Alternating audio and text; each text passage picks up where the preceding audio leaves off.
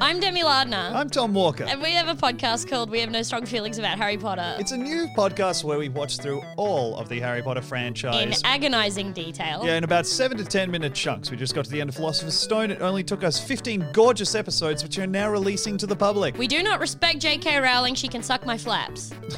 okay, so Here's a short highlight from an episode.